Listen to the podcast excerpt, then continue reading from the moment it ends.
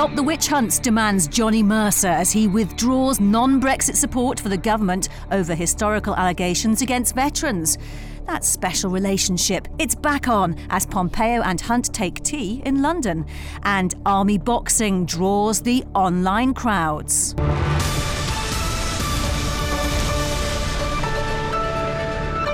The Conservative MP Johnny Mercer says he will no longer support the government in Parliament in protest at the prosecution of military veterans.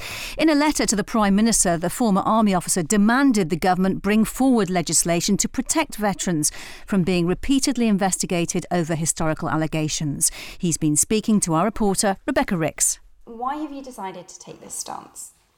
Well, I've been very clear. I've been campaigning on this for some time now, four or five years, and uh, I've done everything I could have possibly done to try and get the government to um, to actually move forward on the issue. Um, you know, we went through the Iraq historical allegations team process and exposing that. Um, sometimes not making a decision is a decision in and of itself, um, and things have happened over the last few weeks that's made it very clear to me that you know you have to kind of pick a side of who whose team you're on. Um, and I was very lucky to be voted in by the people of Plymouth. Um, I have a very clear mandate, I think, to stand up for issues like this, and that's what I'm doing. And have you had a chance to get a feel for what the people of Plymouth, you know, think about what you what? Well, I've, I've known for some time that uh, the uh, the sentiment in Plymouth around this. I've known for some time the sentiment in veterans communities about this. It is it is very angry. Um, you know, there is a real depth of feeling there that I don't think anyone in Westminster quite understands. Um, my job is to represent that, and I make no apology for it.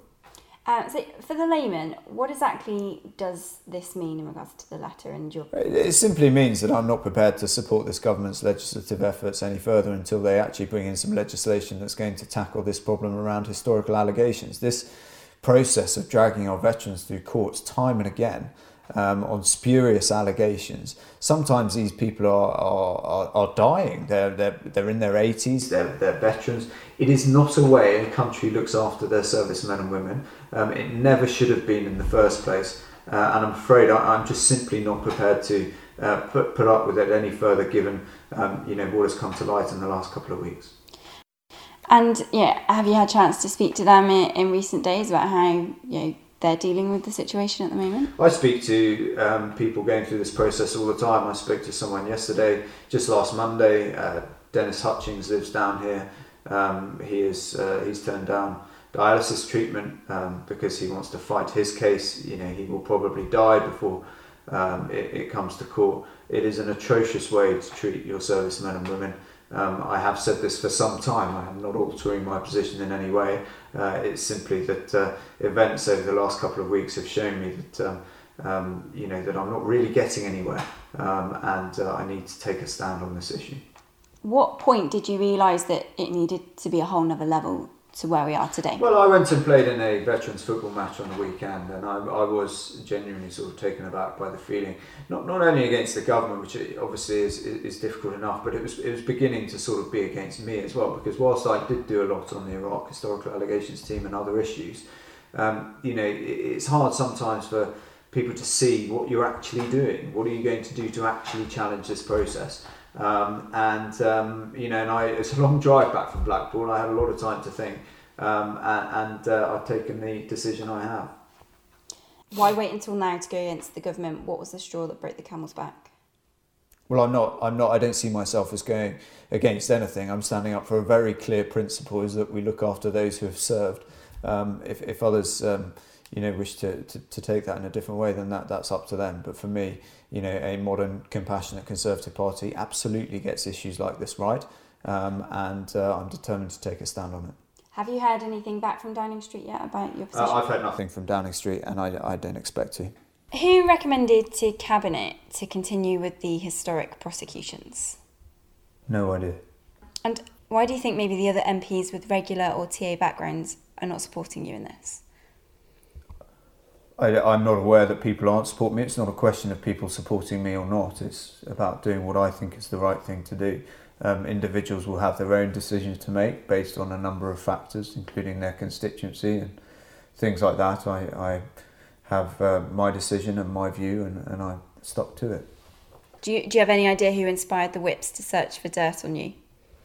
Um, the individual who decided to try and rake up some dirt on me was Chris Pincher, the Deputy Chief Whip.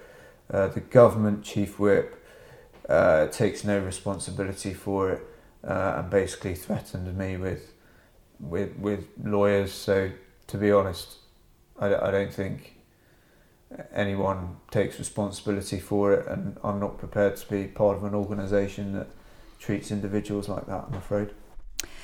That was Johnny Mercer. Well, with me in the studio is BFBS defence analyst Christopher Lee. Hello, Christopher. What do you make of what he had to say there? I tell you what, a couple of weeks ago, 3,000 uh, uh, 3, uh, Harley Davidsons, I was with a bunch of them, rode through London and blocked London up in the Mall, Pall Mall, etc., all to support Soldier F, the one that is being prosecuted in Northern Ireland. And there is the clue to the whole thing. All the guys turned out, and they'd all Harley Davidson riders who had been in the services at some some time. And there's a whole lot of them were debating this, and they said, in Northern Ireland, we would not have been allowed to cycle through there, to bike through there.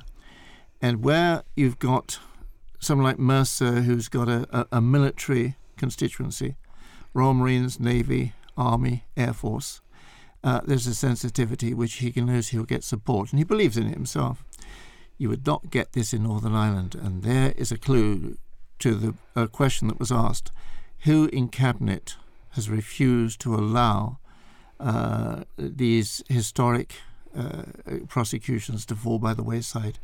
And the answer is they're not in cabinet. They're the people in Northern Ireland, the Northern Ireland uh, MPs at Westminster, five of them, who've said to uh, the, or the just recently passed defence minister, no way do you let these guys off the hook? But Johnny Mercer, the stand that he's actually taking is for all veterans who might be pursued for historic allegations. Yeah, but it? the thing that's stopping it is Northern Ireland. But what do you, you know, think? Iraq wasn't the problem. What do you think about him making this kind of stand in this way? Is it going to make any difference? It's a very brave thing, and also when you look at his majority, it's a very brave thing. Uh, when they come to the next uh, general election, they'll turn around and say Johnny Mercer stood by us as a military constituency, and it will have a value. But I'm afraid at the moment it's got as much chance as 3,000 of us on on motorbikes had of making any impression on the government he, at all. He's always maintained that if there is fresh evidence and that a prosecution is justified or, or pursuing a prosecution, investigating is justified, if there is fresh evidence. Nobody doubts that. Nobody doubts that at all, and I think he's probably right to, to, to say so and emphasise it.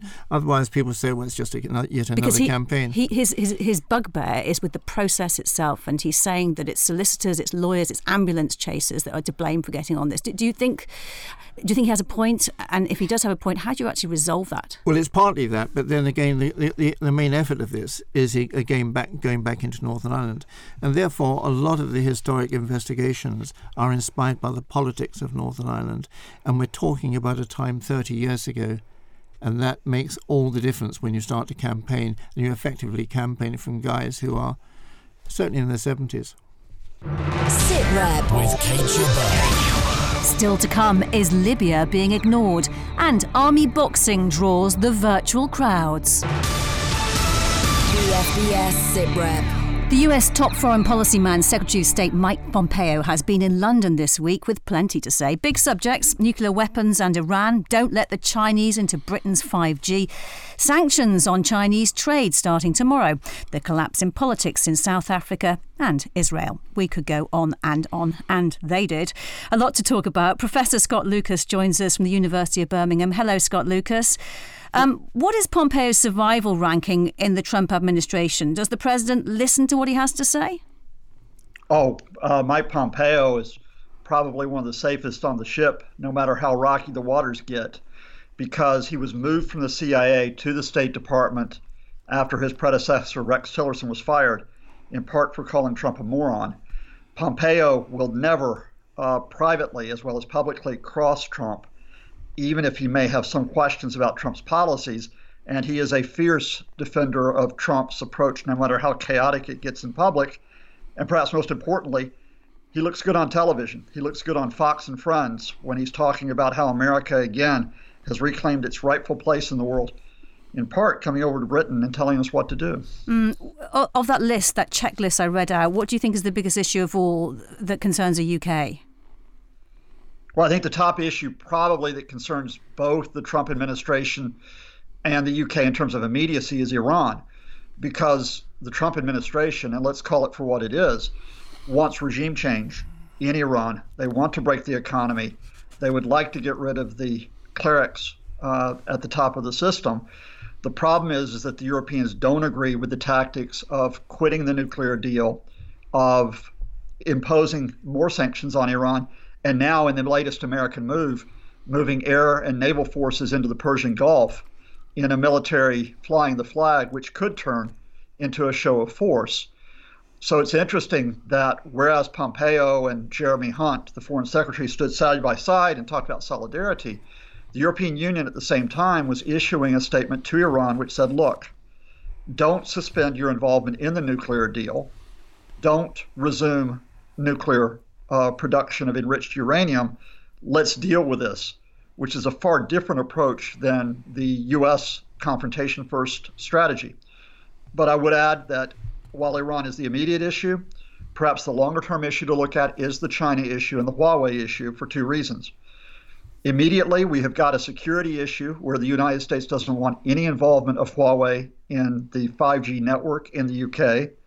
We know that the cabinet, although split in the issue, in part because of the U.S. pressure, that the prime minister and most of the cabinet have agreed that Huawei can have an involvement in non core elements. Pompeo was over here to say, you should rethink that decision.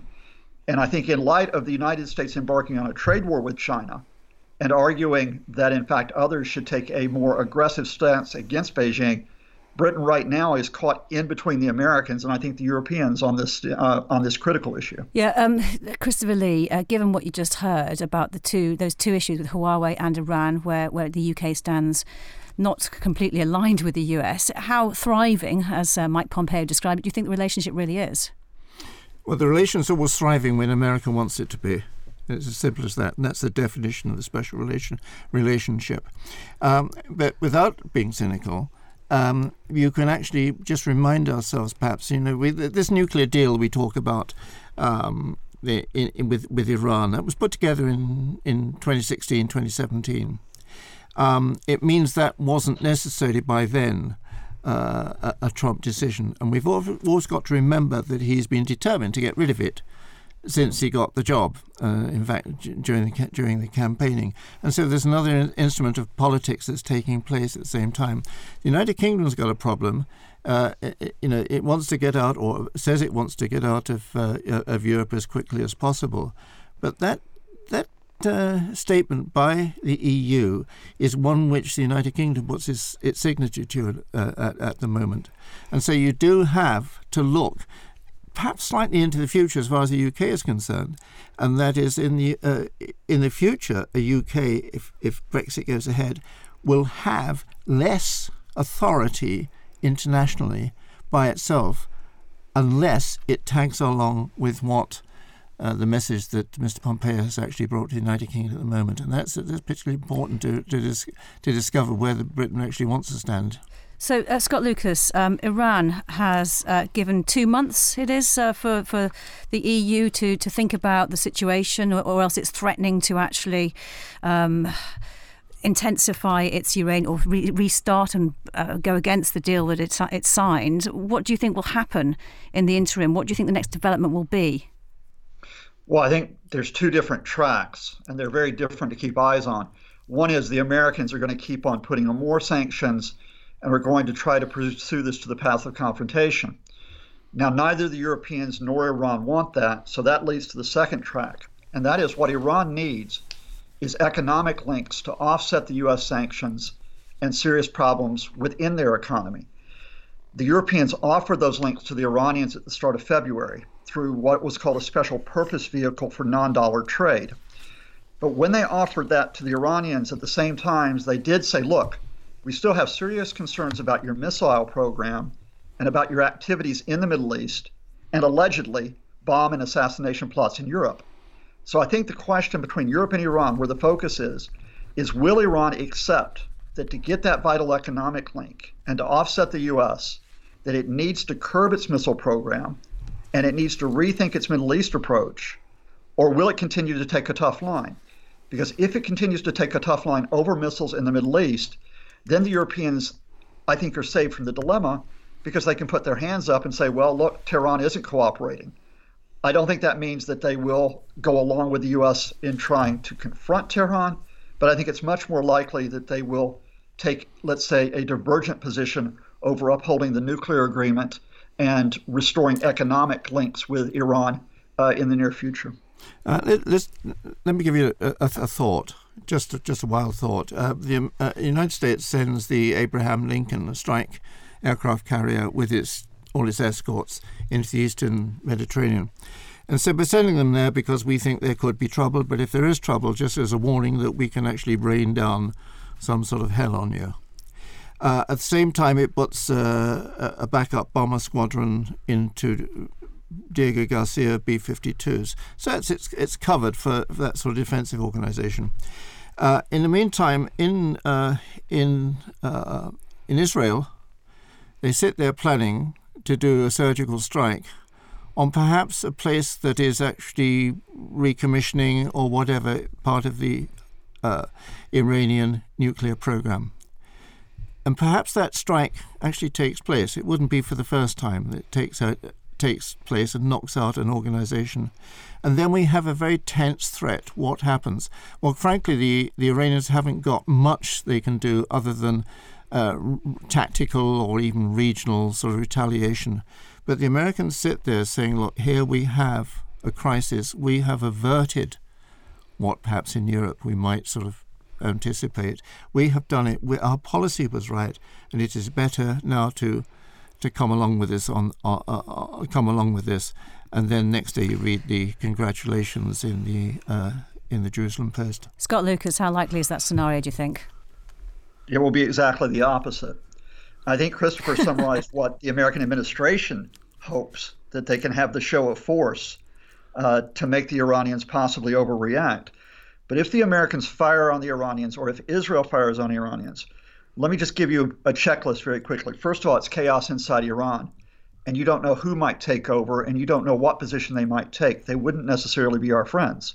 In neighboring Iraq, you will see overwhelming sympathy on behalf of Iran which will tilt that country away from the United States and away from Europe. You will see this increasing further discord in Syria. Hezbollah in Lebanon will step up its activities, including possibly attacking the Israelis. The Arab world will probably be forced, despite their dislike of Iran, to criticize the Americans.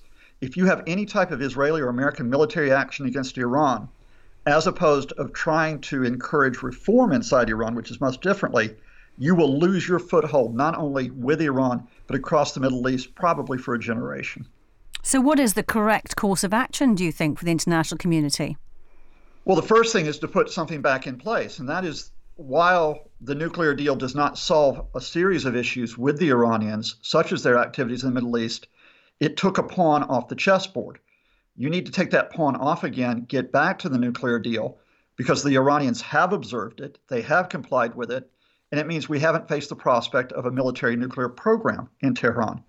Then, beyond that, you need to take a constructive but firm line with the Iranians. For example, look, over Syria and over Lebanon, stop supporting murderous regimes like the Assad regime, stop destabilizing countries, for example, through some of the activities of Hezbollah. In other words, we think there is a way of working with you for stability in the Middle East but you, like us, have to step back from trying to encourage proxy forces or encouraging dictatorships who are the root causes of the problems that face both the West and Tehran at this point. Actually, what we get is also a reminder of what the EU's position has been along uh, right along with this, and that is that we we really we've got something which is close to what we want going. Let's try and preserve it. And there was the there was the difference between the United States position um, now, there's one other side of this. Look around the world, and it, Iran, China, no, Iran, China, yes, in as much that you've got these threats which the Trump administration believes that has got proof that you make these threats which get ex- people excited, but in, in effect, you can actually sort things out uh, by making those threats. And then big issues uh, don't become even bigger and they get you get back to where you were before. Scott Lucas, just to bring you back to, to Mike Pompeo's first visit to the UK, uh, he'll also be sounding out British politics, wouldn't he have been? And after all, Mr Hunt, one of the leading candidates, take over number 10. What do you think he will have gleaned from this visit? Oh, I don't think Pompeo's the key person regarding British politics. Uh, there are other people around Donald Trump who want Boris Johnson to be the next prime minister. And I'll put it just as bluntly as that. Beyond that, what I would tell you is significant about Pompeo's visit is a contrast over what we face regarding trade and Brexit. Pompeo wasn't here to discuss a US UK trade deal, that holy grail that gets us out of Brexit difficulties. He was discussing, in fact, jacking up trade conflict with China, which would have repercussions upon us as well. So, in other words, the UK cannot look to the US for some type of Brexit salvation. Instead, in part because of the Trump administration's approach, and the UK at the same time distancing itself from Europe, you're almost isolating yourself, indeed, taking yourself into rough waters. At the same time that you could take a country like Italy. Why do I mention Italy? While we find ourselves in problems over trade, Italy is the first European country to sign up to the uh, Belt and Road Initiative of China. And that gives you a very contrasting approach in terms of the economic and political future. Mm, and, and, on the subject of that joint press conference yesterday, I know you're just off the plane from the, from the US. Did you get a chance to see it, and what did you make of it if you did? Oh, I, I, I saw it, and it, it, it trotted out the standard lines because no one's going to say in public, uh, that's it, on your bike, mate, and send Mike Pompeo to Washington. Uh, we have all the platitudes about the special relationship. But what I would say is, is if you decode the lines, uh, Mike Pompeo invoking Churchill to justify uh, escalation of a military line with Iran is in sharp contrast to maybe the line from Mr. Churchill that jaw jaw is better than war war. And then beyond the press conference, one other note to pick up is is that when Mike Pompeo, because he was scheduled to give a speech uh, at the Margaret Thatcher Foundation, uh, when he invoked Margaret Thatcher to say that Margaret Thatcher would never have agreed to let Huawei into Britain's 5G network, that was a shot at the Prime Minister, Theresa May. And that goes beyond any type of superficial rhetoric about the supposed special relationship that we cling on to. On that note, we'll leave it for today. Professor Scott Lucas from the University of Birmingham, thank you for your time today. Now, Libya is still in the middle of a killing war. The self styled General Khalifa Haftar remains determined to seize the capital, Tripoli.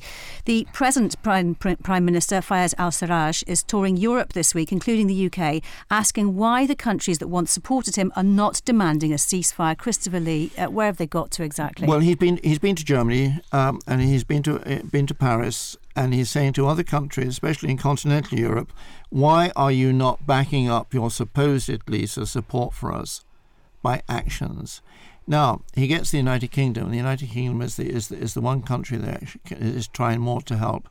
Um, the United Kingdom has organised uh, a, a, decolonization um, ceasefire. In other words, this war has got to stop. The only way you can stop it is getting the United Nations to shove a uh, before the Security Council. That doesn't mean it will stop. Uh, because the general uh, Khalifa Haftar is determined to ignore everybody. But it is the one way in which you can actually say to other people on the Security Council, which of course includes France, it includes the United States, um, uh, that there ought to be a ceasefire, and will you say so publicly? Because once you do that, you then have people putting up contingency plans to say, will we go in there and perhaps help a ceasefire? The ceasefire line itself. I mean, how, how would that be? How would that be drawn up? Is it possible? I think it's probably um, it's only poss- it's possible for an agreement to get the uh, Khalifa Haftar. He'd have to push back to where he started well, he, from, wouldn't he? Is that not that's necessarily a where he, he, he, not where he he started from, but he can actually sort of withdraw back a certain certain way. But don't forget there are other countries involved in this. Countries from from from from the uh, uh, Arab League involved in this and involved. Uh, on on behalf of the so-called government of, of, Libya, and they may not draw back because that is the close air support that the uh, that the that the uh, government actually sort of needs, and also it's the only way to sort of uh, get into uh, General Haftar's uh, organisation to get into his uh, certainly at brigade level very quickly. What what kind of obligations do you think the UK has towards Libya, given Operation Ellamy? You know, the United Kingdom helped bring down Gaddafi in 2011. Uh, it did so because it felt it was important to do so, but it also did so because of the oil. The oil in in in uh, in in Libya. Um, Libya's got its world GDP position is about well, in the 70s, in the 70s at the moment. It is not such a prospect that you can actually manipulate very much. And so the United Kingdom does not want to get into another wet war. And it's as simple as that at the moment. Christopher, stay with us.